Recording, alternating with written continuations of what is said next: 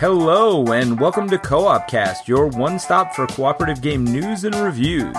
On this week's design discussion, game designers Peter Gousis and Michael Kelly will discuss a board game and have a related design discussion.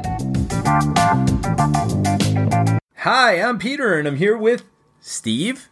I'm Steve. I'm here with Peter for the first time. I've been lo- looking forward to this for a while because I've had the podcast with Colin and with Mike, and now finally with Peter.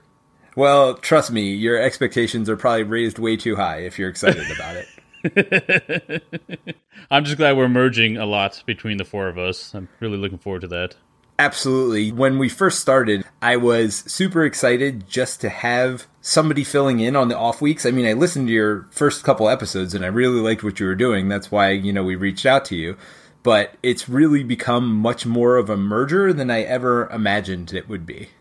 Agreed, yeah, and it's been really fun to see the different likes and dislikes and what we all can individually contribute to this. It's been it's been fun. Really looking forward to this.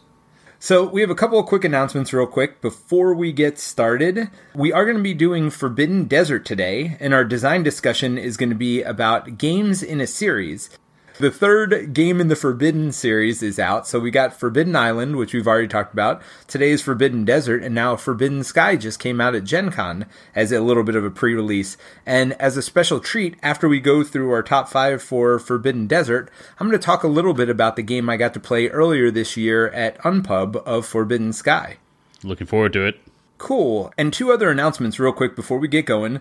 Number one is I know everybody's been super excited about our Lord of the Rings versus Arkham Horror LCG head to head battle royale. We finally got a date for that. That's going to be August 29th, which is a Wednesday at 9:30 p.m. It's going down like Donkey Kong. The last announcement I have real quick is we have set up a PayPal account. I'm going to put the link in the show notes. We are not going to be talking about this every time. We had one of our Slack members request that we put up a PayPal account just because they wanted to send us some money. So thank you, Patrick we are not going to sit here and beg for money every time we have an episode, but we did want to let you know that it's there. If you want to contribute, you can. Certainly, all the money will go to, first of all, buying new equipment, paying for our hosting fees, but then if we have extra money, we'll probably buy some games with it that we can give away as prizes for you guys. And just to be clear, even if you can't contribute, we're still going to be putting out the same content, so don't feel obligated.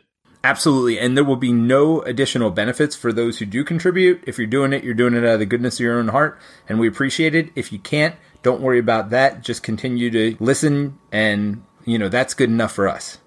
Couldn't say any better. Cool. All right. Well, let's get started with Forbidden Desert. And I've decided, since we've got Steve here, we're going to make it a special dramatic reading of the theme for you guys. Bum, bum, bum. Your team of adventurers has been sent on a mission to excavate an ancient desert city and recover a legendary flying machine that is rumored to be powered by the sun. Moments before arriving at your destination, an unexpected sandstorm forces your helicopter to make a crash landing.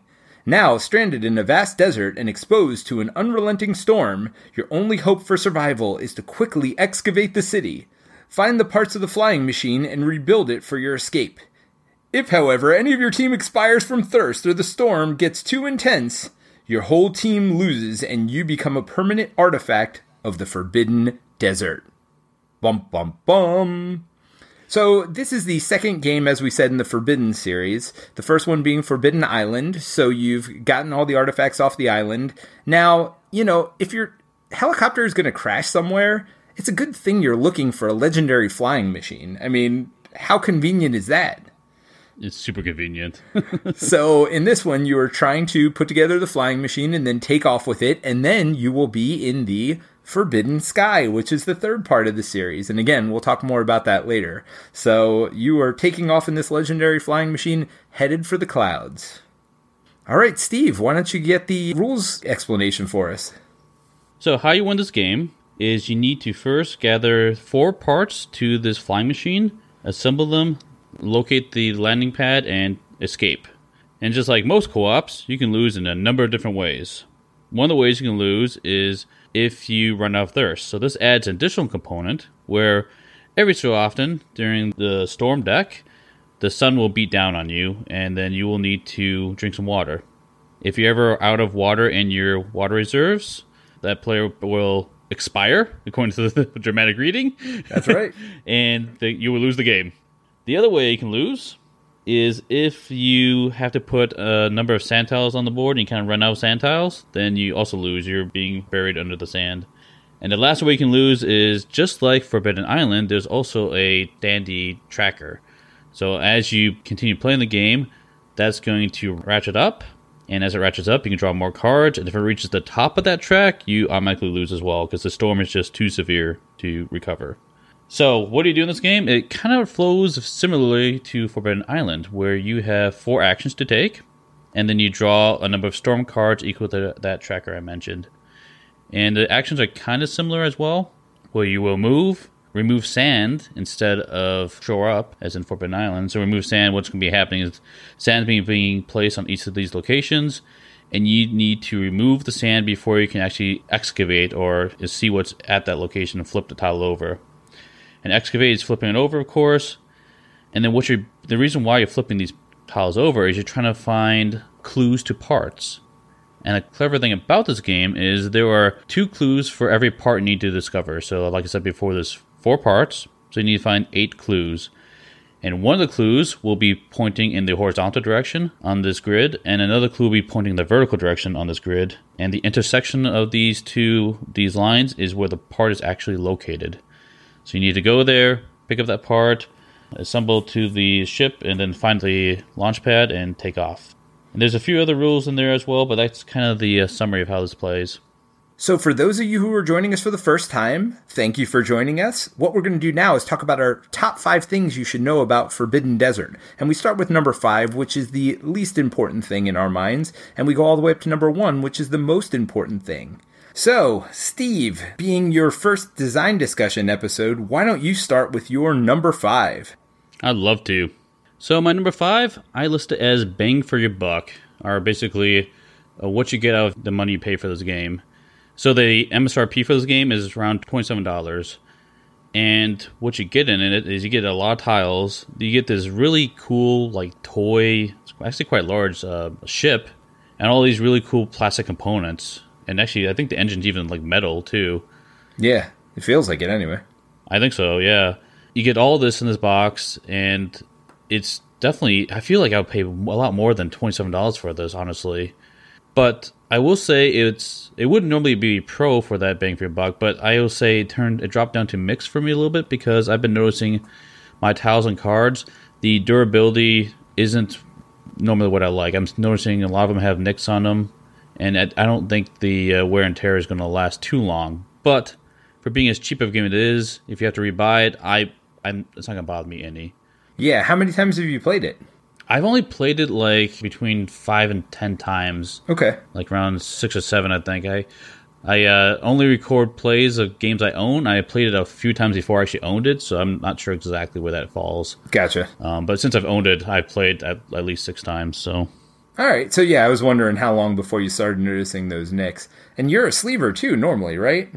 I am, but this one I haven't sleeved. That's because the insert is actually pretty good in this game. Um, yep. They have a nice insert where everything has its rightful spot, and the game is so cheap where it's like, well, do I spend a lot more money when I could just rebuy the game later? So I figure if I need to, I'll just I'll just re- reinvest. And just in case you guys don't know, I am not a sleever because I feel that way about pretty much every game. If I need to rebuy it, that means I've gotten a lot of love and care out of it, and I don't mind rebuying a game. For me, it's just such a pain to sleeve everything. So, I mean, I know this game it wouldn't be too bad, 50 some cards, but I realized when I was sleeving every single game, it was like half of my gaming life was spent sleeving. So, Peter, what is your number five? So, my number five is there's a little push your luck in this game, and it's not a lot.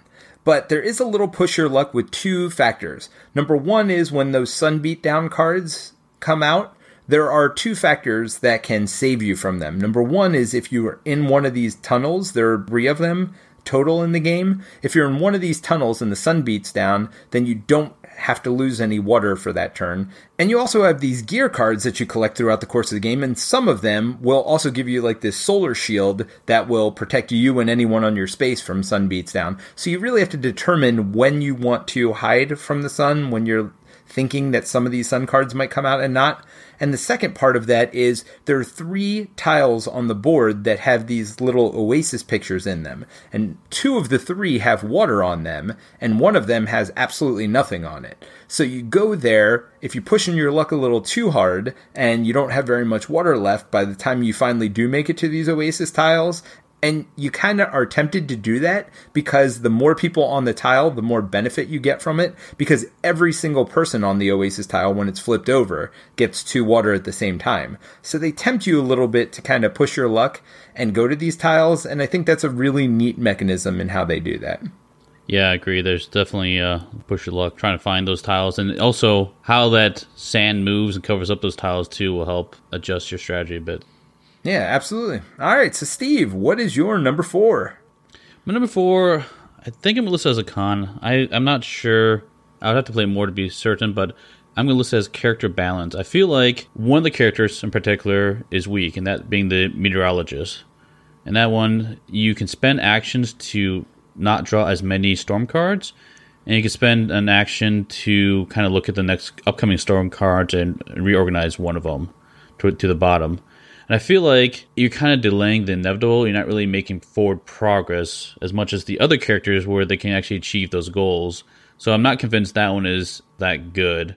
And the water carrier, I feel like, is one of the stronger characters potentially. And actually, the navigator is probably the strongest. Being able to move people uh, three spaces quickly, one action is huge. Uh, but the water carrier, if you're struggling with the thirst, you throw him in the team, and you won't have to worry about that loss condition if you if you can play right. So for me, the character balances seem quite right. If you're playing with lower player counts, not huge deal because you can kind of avoid the meteorologist. If you play with higher player counts, it would be a little bit harder to avoid that. Yeah, actually, my number four is also the variation of characters in the game. And for me, it's a little bit of a mix as well. I agree with everything you said. The bigger issue for me with the meteorologist, because I've said this before on many podcasts, for a co op game, I don't really care if these characters are 100% balanced because that actually allows you to handicap the game a little bit. If you're very experienced with the game, you could take some of the harder characters to use. And if you have somebody new to the game, I actually prefer, and I don't know that any, there are definitely some that do it. Sentinels of the Multiverse does it, where it gives you a skill level requirement, or not requirement, but you know, it, it tells you which are easier and harder. Actually, Spirit Island does that as well. So I do like when there are different difficulties of heroes in the game, and I don't mind even if they are not balanced, where some are just way harder to use than others. The problem I have with the meteorologist is it's just not fun. It's not fun to take no actions to draw no cards. It's not fun to do one thing.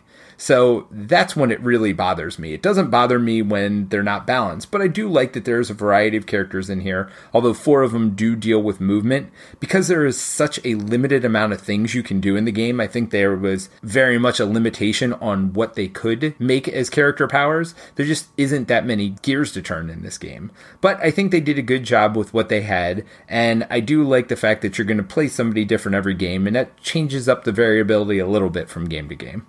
I agree. Yep. All right, Steve, what's your number three? My number three is going to stem from my user experience background a little bit, and that's the storm movement confusion. What do I mean by that? So, with the storm deck, you flip these cards over, and on most of the cards, you'll see a picture of a number of squares and an arrow pointing in a in a direction. Could be like north, south, east, or west. In the instruction book, it they do a good job and make it clear on what that means. That means you are moving the tiles in that location. So kind of how it works is there's a a void or empty space in this five by five grid, and that empty space represents the storm itself. And so if you're able to move a tile into that void based upon the card's direction, that's that's what that's supposed to depict. However, what I've found out when talking with other people who haven't read the rule book, like in, instructing them, they often get confused on what that means visually. This is again to the, the user experience of, of it. And I think the graphic design could have been improved. So some people look at that card and think, am I moving the storm, the void itself, to the right three spaces and not the tiles to fill in that void three spaces? And ultimately, it doesn't really matter which way you interpret it as long as you're consistent. But I feel like they could have just taken one extra step to make that clear. Like maybe even fill the void with a, a storm icon. It doesn't have to be something fancy like the plastic they create. It could be a simple token as an option. Maybe do something like that, and then change the card so it makes it more clear that you're moving the storm that direction. Or I don't know, just change the, the iconography to make it a little more clear. So that would be my number three. That storm movement confusion. Wow, we are simpatico tonight. I actually said they did a good job overall with their graphic design. That was my however moment. Although it's funny because everything you said about how to fix it is true. It doesn't matter as long as you pick one way or the other. I personally do it the opposite of what it tells you to do in the rules. To me, it makes more sense for the storm to move right if the arrow is pointing right. So I do it opposite, but it doesn't matter as long as everybody is on the same page and everybody is doing the same thing. So as long as we can agree, and typically we'll have one person at the table moving the storm anyway. We have one person drawing the cards, one person moving the storm, one person putting the sand tiles out. So kind of everybody has their own job. As long as the same person is moving it in the same direction, I think you're pretty much okay with that. But the things I did like about the graphic design is a lot of the important information on the tiles is located in the corners, and the sand itself is cut out in such a way that no matter how you put it on, you can see the corners of the tiles. So you really know what the important information is even if it's piled up with sand. And I thought they did a great job of doing that. I thought it was a really neat graphic design choice in how they did that part of it. But I agree with you with the sand cards. It does look weird, but as long as you do it consistently, it doesn't matter. So my number three, we're we're thinking the same way, is the graphic design. Get off my brain wavelength. So, but no, I uh, I even agree with the sand markers. Having that cuts in the corners is a brilliant design. So, yep. All right. So what's your number two? My number two is the difficulty. I'll list this as mixed. And what I mean by that is I find this game very challenging. And I think even I've heard some comments online that even Matt Leacock, designer himself, says that this game is designed to be more challenging than some of his other ones. And so I lose this game a lot. And I know that that can be a little bit of a deterrent to some people, especially since that this is really designed, in my opinion, as a casual game. Like it's very clean, very easy to get people joining playing it. And if you wind up losing a lot, they may not be motivated to keep trying it. But for some people, that is a motivation to keep going back to it and like, okay, I want to win this one. Let's play it again. Let's play it again. So it depends on what group you're in. So that's why I left it as mix. I just want to make sure people know this is a pretty challenging game. I think I've only won it like once or twice. So Really? And I win it almost every time. It's interesting, and I don't know what I'm doing differently. Maybe I've been cheating this whole time. I don't know. Now, how many people do you normally play with? I play with lower counts generally, so normally around well solo potentially where you play two characters, and I played up to four, um, but generally it's been the three and two player accounts. And what difficulty level are you setting it at? Uh, normally normal. Really? Okay. Yeah, because I played two games with my son the last couple days, and I played one with my son and daughter, so two and three players, and we won all three of them.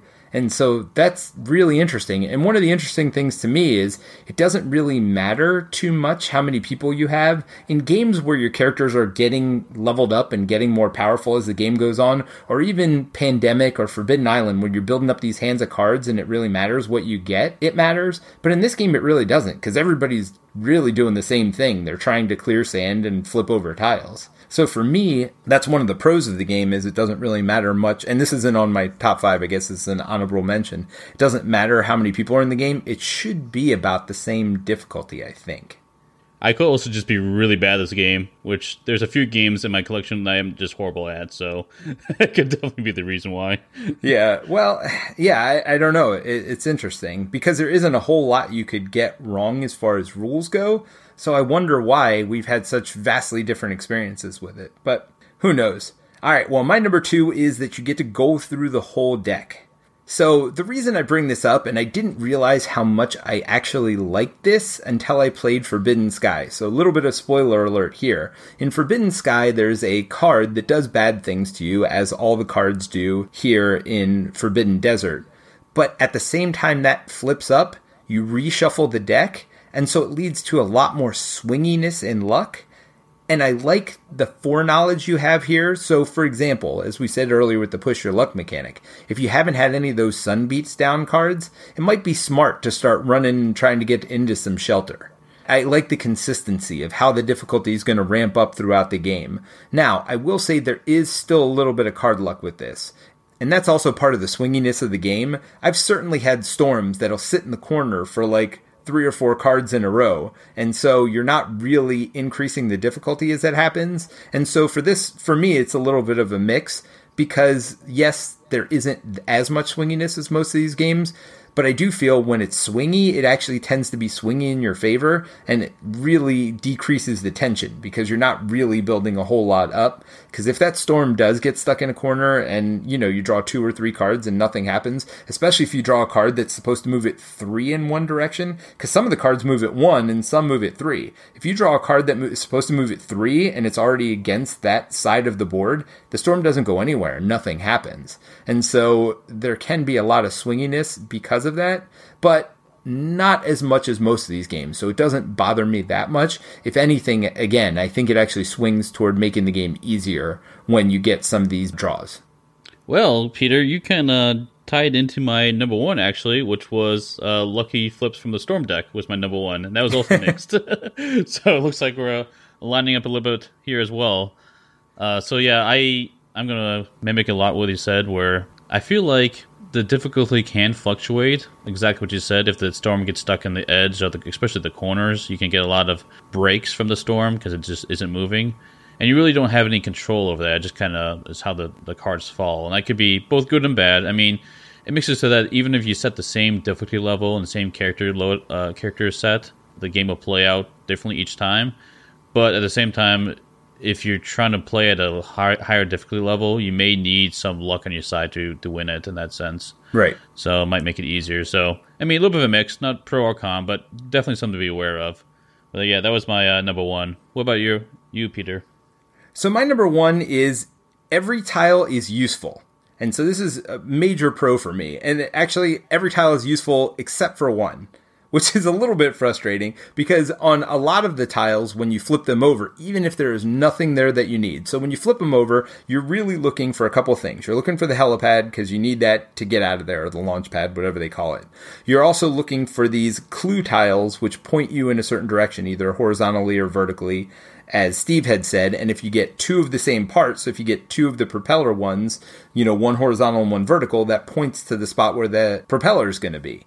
So you're looking for those throughout the game, and when you don't get them in a lot of games, that can be frustrating. But in this game, you actually get gear, and gear is some of the best stuff in the game. There are jetpacks that'll fly you anywhere you want to go. There's the dune blaster that totally takes all the sand off of one tile, which is amazing. There are the sunscreens, as we were talking about earlier, that block you from losing water at certain points throughout the game. I don't remember. Do the tunnels have gear on them as well? Yes, they do. Yeah, so I mean, you find a tunnel; those are amazing because they have there are three benefits to them. Really, number one is you get gear. Number two is it protects you from the sun, and number three is if you have multiple tiles flipped up with tunnels on them, you can move back and forth between them. So there's, I mean, those tiles are really good. But every tile feels like it's useful to progressing you toward winning the game. Now, at the same time, the negative side of that, I guess, to one degree, which I don't consider negative at all, is you do need to flip pretty much every tile in order to win the game. For me, it's really neat because you always feel good when you're excavating one of those tiles, and that is kind of the major action in the game and what you're trying to do. So it, it's good that you feel good every time you're doing that. I don't know why they made the decision to make the water tile that you flip not give you something it seems like a weird decision as the only tile in the game that doesn't give you anything, especially because it's teasing you, saying, hey, look at me, look at me. Typically, you're not going to flip it unless you've done a lot of work to do it. So it is a little weird to me that that's the only one that doesn't give you gear or anything, but whatever. I mean, that, that doesn't bother me so much. Yeah, that's the Mirage tile. So you hope and find a water well, and one of them is a mirage of a well. It's not actually there. But there's some awesome tools that really help. And one thing I really do like about those tools and the gear you keep uh, mentioning is that they're all free actions to do, and you can play them at any time for the most part. That really opens up the windows for uh, participation even outside of your own turn. Yeah, absolutely. And they even have a character that does that. Every time they move, they can move somebody with them. And then there's another character, as you said, that can move a different character three spaces. So they've definitely done some cool things with the movement in this game and trying to keep people involved even when it's not their turn. All right, so Steve, final thoughts time. So I have a lot of cons and mixed points in here, but despite that, I actually do like the game. I do recommend it. The price point's excellent. The component, the the toy factor is really awesome. I my my son loves this game. Um, he's only three. He doesn't really play correctly, but he likes pulling out the, the big boat or the flying ship, I guess is what it is, and playing with those pieces. And we pretend we're uh, we're uh, moving along and excavating tiles. So I'm looking forward to when he can play it correctly. But it's a quick game; doesn't take very long to play. Yeah, I definitely recommend it for that price point. It's worth owning. The only kicker is it's in a tin box, and that doesn't bother me much. I think the tin's actually kind of nice but you have to be careful how you store it. You can't put any heavy games on top of it because the tin is kind of flimsy. It won't support the weight very much. And I know some people don't like having tin boxes in their collection with all the other cardboard. Kind of breaks the aesthetics of it. But other than that, I definitely recommend this one. What about you, Peter? I don't like it as much as Island. Let's start with that. I know a lot of people feel the opposite. They feel like this is a more gamery game the big thing that turns me off to this game, and don't get me wrong, I'm I'm going to recommend this as well. So I'm getting into a couple of cons here as kind of like extra points, but I do like the game. I think it's great for families, as you've said. But the one thing for me, it's funny that you said you thought the game was super hard and you lose it a lot because I really never feel pressure in the game. There are an awful lot of sand tiles there, and if sand builds up somewhere, I don't really care that much usually because I'll just wait and blast it with a Dune Blaster later in the game.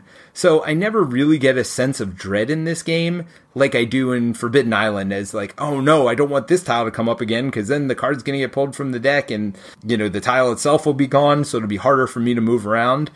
I never really feel that with this one, especially with so many characters with movement powers. One of them can move on top of dunes, another one can move diagonally. So even if a couple tiles pile up, you can still like move around them. So I don't get that sense of growing dread the way I do with Forbidden Island, but I think that's also a positive if you're playing with younger players. So they never feel really anxious about it at any point. So I mean that could be a pro or a con, and I also, you know, the swinginess of this game if the storm gets stuck in the corner, I do think that that again leads to those moments where you're not really that dreaded about what's coming up next because, you know, if it's in a corner, two of the four directions are not going to move the storm at all. And so kind of count on that at least once or twice a game. It seems like it happens every game where it just gets stuck in the corner and nothing really happens for a couple turns. So those are my only negatives about the game. But again, I think for younger players, that'll be really good. And I think it's funny that people describe this as the more gamery game. I actually find Island to be much more tense experience for me. And I mean, there are only four possible actions in this game. And really all you're trying to do is flip over these tiles. I mean, you really want to just flip over every tile. So every turn you can can, you're trying to flip something over. So for me, the decisions aren't as strong as with Island, but I can see how people could see it the other way. Doesn't mean I don't recommend this game though. In fact, I highly recommend it, especially if you're playing with younger gamers or with non gamers, because anybody's going to be able to pick this game up and figure it out very, very quickly. Yeah, I completely agree. I uh, I'll echo the same thoughts about the tension. I while the difficulty definitely ramps up in Forbidden Desert, as the game goes on, I don't necessarily feel like it ramps up with the tension like in Forbidden Island. Forbidden Island, the difficulty and tension ramp up the same rate in that game for me. Right. And then the other thing I'll mention that's a, a, a difference between the two of them is Forbidden Island. You can actually change the layout of the island itself to add some variance and some difficulty in that sense. Absolutely. And I don't think you could do that in Desert. I think you always have to have that five by five grid.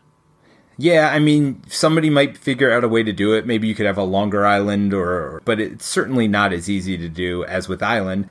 I would say if you own island, you should certainly pick up desert. It is a different enough experience, although it can be played with the same kind of people. It says ages ten and up, but there's no way. I, I mean, you could play this with a five year old or maybe even a four year old. There's no real reading. The only reading is these gear cards you're getting, but it's a cooperative game. You put them face up on the table, so you certainly can tell them what the card does and give them the option of when they want to use it. I, I definitely think this is something you could play even with younger gamers. Well, I agree completely. Those pictures are large. It'd be easy for them to follow, even though you can't read them. So, absolutely. All right, so let me get into Forbidden Sky a little bit. Now, before we get started, did you want to ask any questions beforehand, or you want to wait till I go through the description of, of my play and then go from there? No, go ahead and go through your description. Um, I saw it at Gen Con, so I'll have some questions afterward, but I kind of want to hear your thoughts first. All right, so Forbidden Sky, and again, this is an initial impression. It was a prototype copy that I played. Uh, Matt Leacock brought it to Unpub this year, and so I got a chance to sit down with him. You guys probably heard the interview. If not, go back and listen to it. He gives a little bit of details in there, but I'm really going to get into how the game is played now that it's fully been released and people have copies of it. So the way the game works, and I don't remember every single action in the game, but it's very simple as well. You have just a few options for actions. One of the actions you can do is draw a tile. So unlike Forbidden Desert or Forbidden Island, there is no map at the beginning of the game. You really just start with one tile in the middle of the board, and that's kind of your starting tile where you're going to move off of after that. And everything else is kind of a tile placement game. And so you're drawing tiles as an action in the game, you can draw a tile. For another action, you could place a tile down adjacent to where you are. And the goal of this is you're trying to create this circuit around the board, and the difficulty is increased or decreased in this game by the number of parts you need to add to your circuit. So there are these nodes around the board, and for the larger nodes, you're going to need four tiles placed adjacent to each other in a certain pattern. And for medium nodes, you're going to need two, and for small nodes, they'll just be placed on one tile itself. And they do have to be close enough to each other that you can connect them by these metal connectors. Because you are actually creating a circuit in this game, and one of the coolest parts about the game is once this circuit is complete and you complete it back to this rocket ship, the goal of the game is to find a launch pad. And again, you just need to find certain number of tiles with this certain shape on it that you can put together to build the launch pad. And once you do that and you connect up to the launch pad and everybody's on the launch pad, now they do make it a little bit trickier in this game to do it. Everybody has to be on the launch pad as you complete your circuit. So you, you can't really complete the circuit and then have everybody run back like you can in some of the Forbidden games. You have to complete it as you get there. Well, that makes sense. Otherwise, the rocket's going to take off without you, right? exactly, exactly. So now the way the bad stuff happens in the game is there are two ways you can die. You almost have two health trackers. So similar to the water in here, your two health trackers are your life points, and you lose life points whenever lightning strikes and you're standing on a circuit. Now there are circuits pre-printed on the board, and there are also circuits that you're building yourself. So you kind of have to trace a path from these lightning rods that you're also building on the board to the circuits themselves, and you kind of have to see where the lightning strikes and if it would hit anybody. And a lot of the game, you're really trying to figure out, okay, how do I stay away from these circuits in case lightning does strike?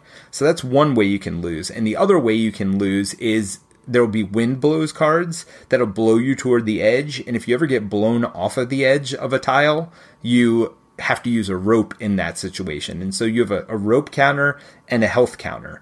And so you have these two different counters in the game that really are your life totals. So you can lose basically by losing either of those counters. I'm sure there are other ways to lose, but I can't remember. So, being the cocky people we are, we played on, I think, Expert the first time we played. So, we're playing it and we're actually doing really well because if you don't connect any of the circuit to these lightning rods early in the game, you're not really taking damage throughout the course of the game. And there are ways to prevent this lightning damage, similar to the Sun Shield in Forbidden Desert. There are cards you can play, and there are also spaces on the board that have these lightning cages that'll protect you from it. And also, same thing for the rope. There are these cages you can be in that'll help you from getting pushed. So most of the game, we did not take any damage with any of our characters. We were playing a full four character game. We were running around putting the circuit together. So we were building the circuit on the outside. We just never connected it to the lightning rods. So we're doing this for the full game and it was going great. And then all of a sudden, it's like, okay, we've got this circuit almost completed. We needed one more lightning rod, and then we need to get on the ship. So we said, okay, time to start connecting the lightning rods. I'm sure a lightning rod tile will come up. The rest of us will work on getting that together. And we sent one person who had the most life in the game over to connect the tiles because we figured there's no real way to connect them and run out at the same time. Maybe there was, but we had to connect like two or three. And so we're like, well, it's okay. Like that person should be fine. They have the most life in the game. They haven't been hurt at all.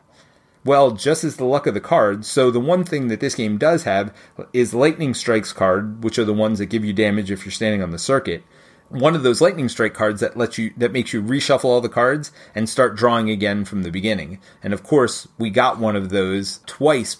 So the person with full health, one turn they needed to survive till they got to their turn again and they died in that one turn. So the game was going great. We were having a lot of fun the whole time, and it just felt like the air went out of the room when that happened. It's like we did everything right for the whole game. Now, there are ways we could have countered that. We could have given them one of those lightning surge shields to protect them when they went over there. So it wasn't 100% the game's fault, obviously. There are things we could have done and things we would do differently next time. But I'm not sure that I love the fact that you could be doing well the whole game and lose it before you get your turn back again. And we knew it was a chance of it happening, but it was not a huge chance of it happening, so it was something we kind of gambled on.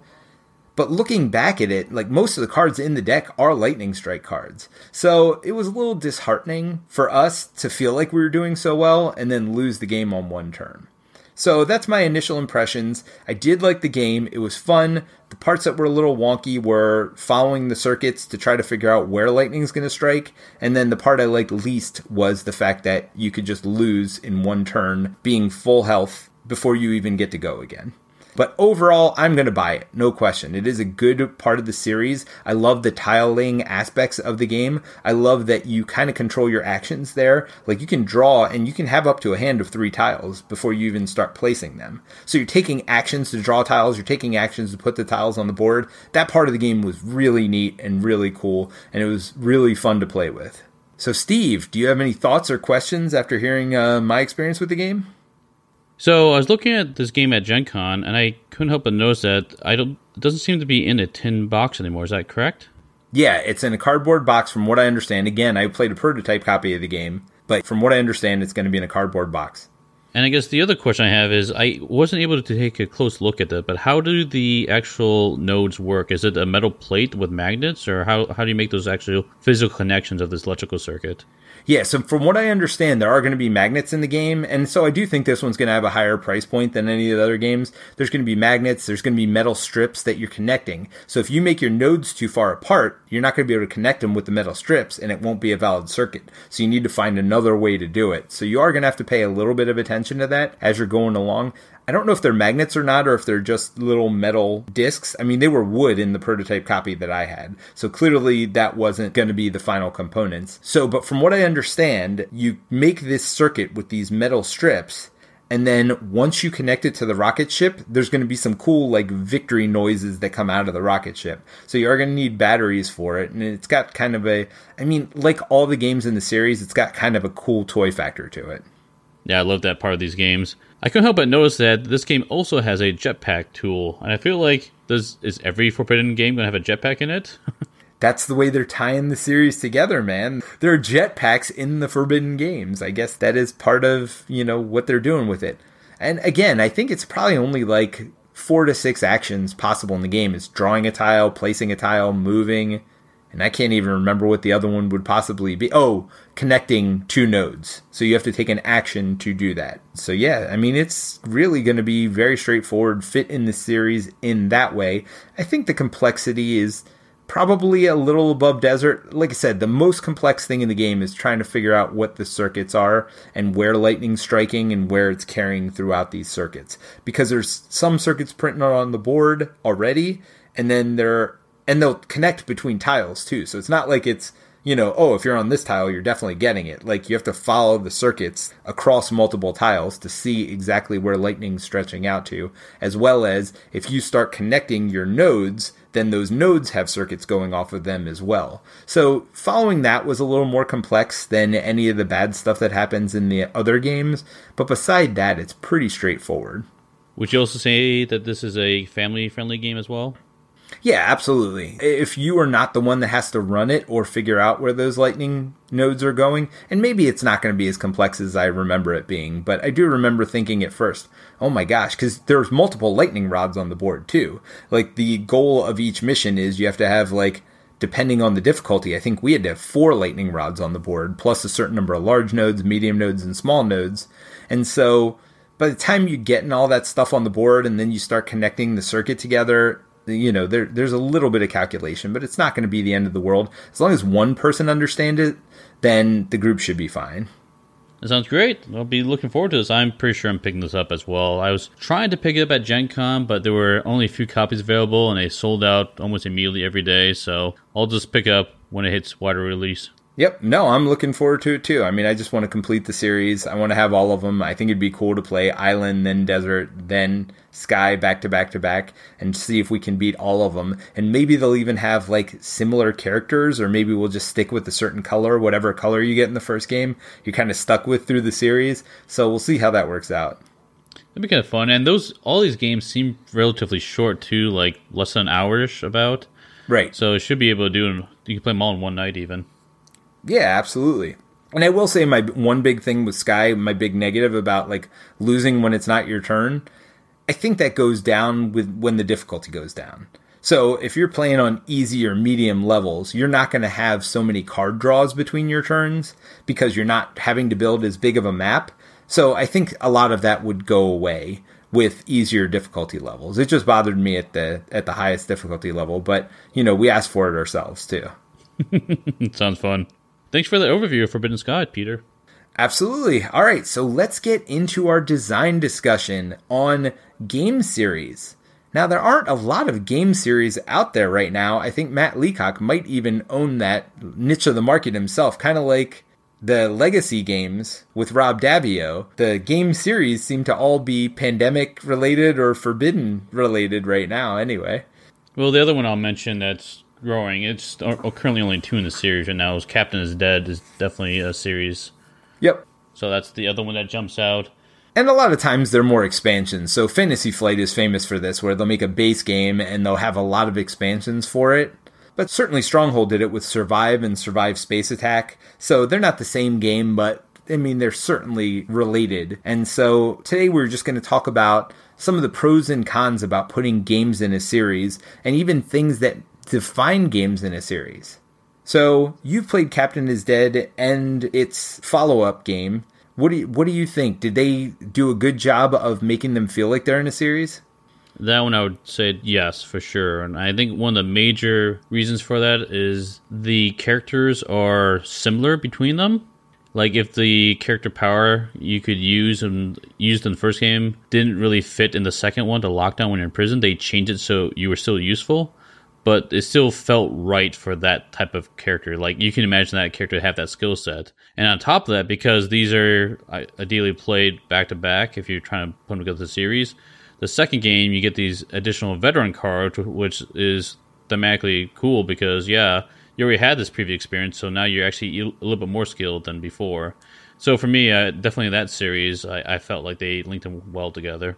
Yeah, and the Forbidden series doesn't link it as closely as far as, I mean, thematically, they're kind of shoving it in now where the first one you were in a helicopter, you take off, and then you crash in the Forbidden Desert, and then you're taking that airship into the sky. I don't know if they had planned that from the beginning where they're going to be able to be played back to back to back, but I think the one thing they do really well is they kept them about the same difficulty level as far as not difficulty to win or lose, but difficulty as far as how to play the game. You only have four possible actions in the game. In each of them, you're taking four actions and then drawing a bad card. So if you've played one, you feel like you could play the other ones. Now, did Captain is Dead feel that way? Did you have an easier time playing the second game in the series because you had played the first one? The base rules are very similar, but the game plays very differently. So kind of. Okay. I mean, this it's entirely different puzzle you're trying to solve, and it feels a lot different, especially how the alerts come out. But like the same base actions, like you have four actions for all the Forbidden series, you still have the same types of actions in the, the Captain's Dead. Yeah, and Pandemic I think does that as well. And another one, Clank, we thought of is very similar as far as what actions you can do. You're still doing deck building. It's the environment you're running in or whatever else. Even desert and island, I mean, the, even the actions, you could probably correlate them one to another. I think Sky is going to be the most deviated from the other two, but again, I think they can be played by a similar audience. And people who are fans of one, they keep consistency of artwork and things like that. So here's the most tangential one I could think of Gloomhaven and founders of Gloomhaven. They're clearly building off of the hype surrounding Gloomhaven or the not even just hype because hype is a negative term, but just the success of Gloomhaven and building a second game around it that really didn't have anything to do with the first game. So I think you can go that way too, and I'm not sure that those will be as successful. because I think part of the benefit of having a series is you want to get your fans who like the first one to come in and get the second one. And if you stray too far away from what your first core gameplay is, then I think you actually might get some people who are mad about their purchases. And you never want that as a designer. I'd also say that developing that connection to that series is is significant as well. And I'll mention that another one, uh, Fantasy Flight, who created this Terrinoth universe where they've done Descent, Rune Wars, Runebound, and Legacy Dragonholt, and they're all in the same universe. But if you have the players invest in that, it can really sell well. But in this case, I don't think they did a good job of that. Where I feel like it's kind of a a generic fantasy theme, and people generally don't have a good feeling of where the backstory and how these characters interact. So you don't feel that connection to it. Yeah, they're set in the same theme, but it doesn't really draw people into the other games. Where like, hey, I know this character, I know the setting, and now they're going to take this character in the setting that I like to another game. I'm, I feel like I'd be more likely to buy it. So I think with how Fantasy Flight is trying to explore that more in a narrative form, like Legacy Dragonholt, I think was a smart decision from that standpoint, so that they can envelop people into that world a little bit. That's one significant thing you need to do when looking at these series games, in my opinion. Well, again, I remember at one point I bought Runebound or one of the games so I could get character cards for a different game. And so they did that as well, where they linked I forget which two games it was. It might have been Descent and Runebound, or it might have been Rune Wars and Runebound, but they really did some cross functional things. And even for Arkham Horror Living Card Game, if you own some of the other Mansions of Madness, Arkham Horror, Eldritch Horror, they use the same characters over and over. So if you want to use minis in those games, you certainly the nice part is you only need to paint them up once, right? Because a lot of them, right? And the nice part for them is they're going to save money on mold costs and things like that if they're using similar miniatures between the games or the same miniatures between the games. They certainly don't have to build a whole new mold for it. So there are some synergies there between the games. I don't feel like they push it because they call them different things. I mean, Runebound and Rune Wars obviously has the similar name. And certainly in the Android series, they use the same name for Android, Android Netrunner, and those games had nothing to do with each other. But with Descent and Runebound and all those, yes, they're putting them in the same universe, but at least they didn't kind of trick people by calling them the same name. And actually, Energy Empire, which is Manhattan Project and Manhattan Project, use the same name to kind of mm-hmm. link games and series. So I guess there are more of these games in series than I had realized. Yeah, I think it's a smart marketing move because if you like one, I, I, at least for me, I, I feel like I'm more likely to be interested in, in investigate or even just buy it straight up if I like the game well enough. So. And one thing I do like about it is that it's typically going to be the same publisher and designer combination. So, if nothing else, it's got that link to itself. Uh, just as a game purchaser, I feel like I know I can trust this combination. They did something good before, and they really don't probably want to ruin their own brand by making a bad game. So a lot of times I feel like second and third games in the series, they may even put more time and attention into to make sure that they're not diluting the brand too much. Yeah, and that's very true with me. I've mentioned this a few times about the uh, Tiny Epic series where the themes are kind of all over the place. They don't really have too many themes that are similar between the games, with the exception of Tiny Epic Kingdoms and Defenders. But I know it's the same publisher, same designer. I know the form factor is going to be the exact same size box. And I know they're going to have a few features like always have the ability for solo play. And so those are strong contenders for me because I travel a lot for work and it's just really easy to throw one or two of those in my bag and I have some options if I'm in the hotel room late, late at night and want to unwind. Yeah, no, that's a good point. So, I mean, I think getting this into a little bit of a design discussion, I think as a designer, if you do have a hit game, it is smart to try to build off of that brand equity you've created. I do think word of warning, word of caution though, is I would make sure that the games are related if you are trying to get your audience from the first game to buy the second game, you want to make sure it's a game that that audience is going to want to play. Because we know not every game is for every player. So you don't want to go from a heavy dungeon crawl game. I hate to pick on Gloomhaven here, but you probably don't want to go from a heavy dungeon crawl game to a heavy Euro game. Those are different audiences who are going to want to play those games. There are some Omni gamers that'll play both, but if you're building off the equity of something, you kind of want to build it for that audience that liked your first game. Yeah, that's a that's a great uh, example of uh, Gloomhaven and founders of Gloomhaven. So one thing that's kind of interesting about Gloomhaven, if you look at the definitions of Ameritrash and Euro according to BGG, Board Game Geek site, Gloomhaven kind of more falls under the Ameritrash label than Euro, even though I feel like everyone is feels like it's more of a Euro dungeon crawl, which is kind of funny. But yeah, uh, Founders is definitely going to be a Euro game. So if you look at those two, those kind of very different styles of gameplay.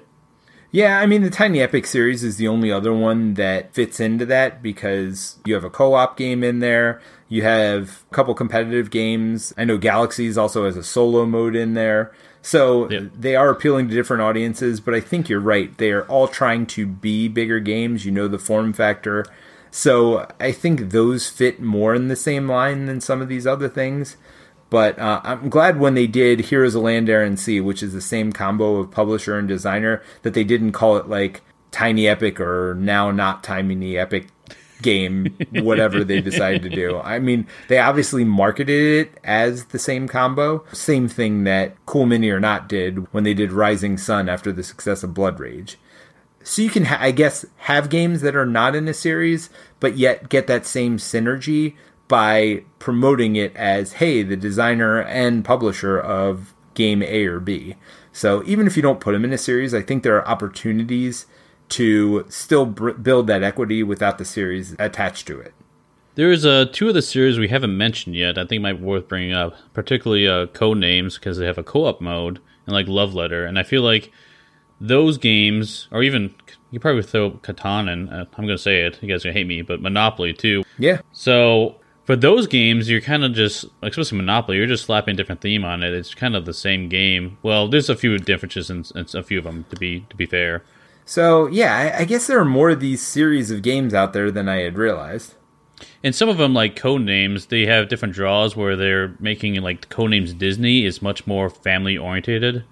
And the Marvel one, I think you would need to have a decent understanding of the superhero genre for sure for that one. So they were targeting different audiences for for those type of games. So I think that's kind of fair. So being that that's the case, how do you feel about as a consumer, not as a designer? I understand the benefits for the designer, but as a consumer of games, are you happy when a new game comes out in a series or do you feel like they're like hey wait a minute they're just trying to milk me out of more money? Or what are your thoughts when a series you like comes out with a new game?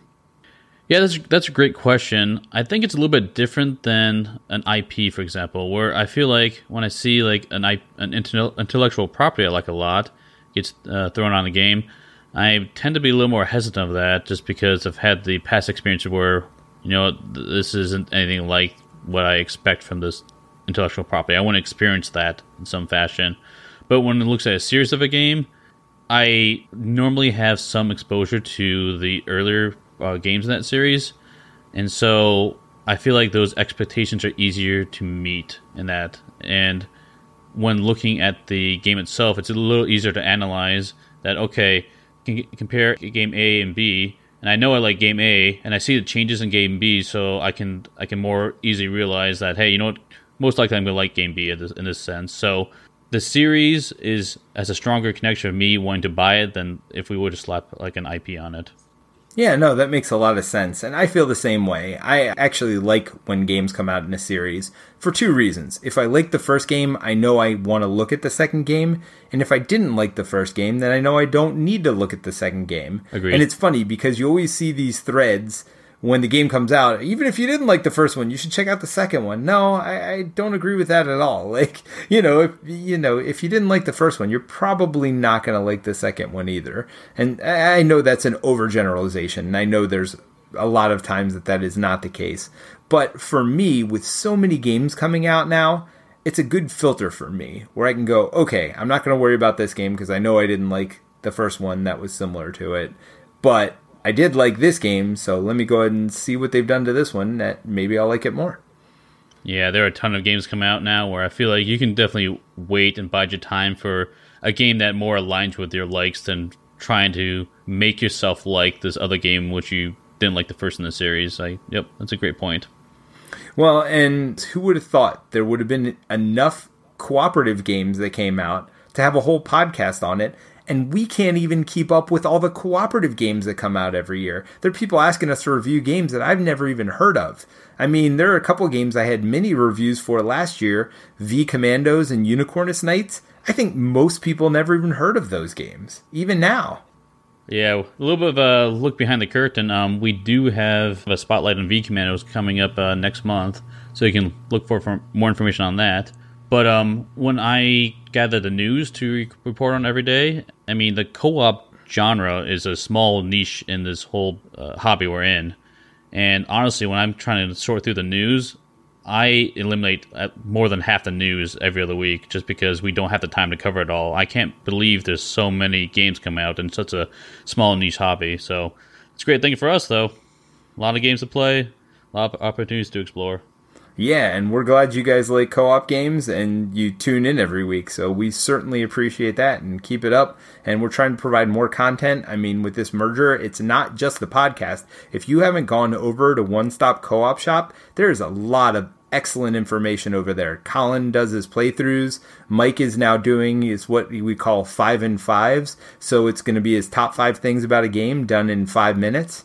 So if you haven't had a chance to go check out Colin's YouTube channel, definitely do that. This partnership we have is beyond just the podcast itself. So we're really trying to merge our two worlds here. Yeah, it's starting to uh, come together. At Gen Con, I was talking to a lot of different people, publishers and fans alike. And I, some people recognize the YouTube channel, other people recognize the podcast, and some people recognize both. It's, it's really starting to come together. Absolutely. Well, I think that's about it for this week. What do you think, Steve? I'm good. Let's wrap it up. All right. Well, thanks for joining us on another episode of Co op Cast. I'll see you later at the next stop. Thanks for joining us for another episode of Co op Cast, your one stop for cooperative game news and reviews. If you enjoyed this week's episode, please review us on iTunes. And while you're there, check out Mindless Fate. They provide our bumper music. Also, check out Colin on his YouTube channel, One Stop Co op Shop and follow us on Facebook at One Stop Co-op Cast. Finally, join our Slack group by emailing us at MVP Board Games for continued discussion on these topics throughout the week. Thanks for joining us, and we'll see you next week. We are going to be doing Forbidden Desert today, and our design discussion is going to be about games in a series, since now the third Forbidden, uh, what would you even call it? Forbidden game? Yeah, forbidden game, I guess, but I don't think they're that forbidden. Gosh, I don't know. we can't we can't talk about it. It's forbidden. right, exactly. It's going down like Donkey Kong. All right, I didn't know Donkey awkward. Kong went down. I guess if you like jumped on his head, I, I don't know. Doesn't he go down? Don't you like jump? I don't know. It's been a while since I played that. I remember he jumps up and down at the beginning, and like all the levels kind of get crooked and then he starts throwing barrels at you. I remember that much. It's been a while. Now we're showing our age a little bit. what are you talking about? I'm 14. if you don't believe me, then you're right. So, get...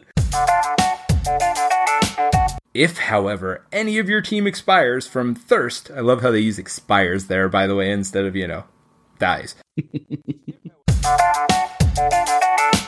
There's some uh, static noise for a second there. Oh, Maybe it might be rubbing against my shirt. Oh, okay, that's cool. Okay. Yeah, so they won't hear that. That's because I'm using a separate microphone for my headset. I don't put it in both ears because it feels really weird to me. When I have my headset in both ears, I did that before and I kept like freaking myself out. So I've stopped no doing that. hey, Steve.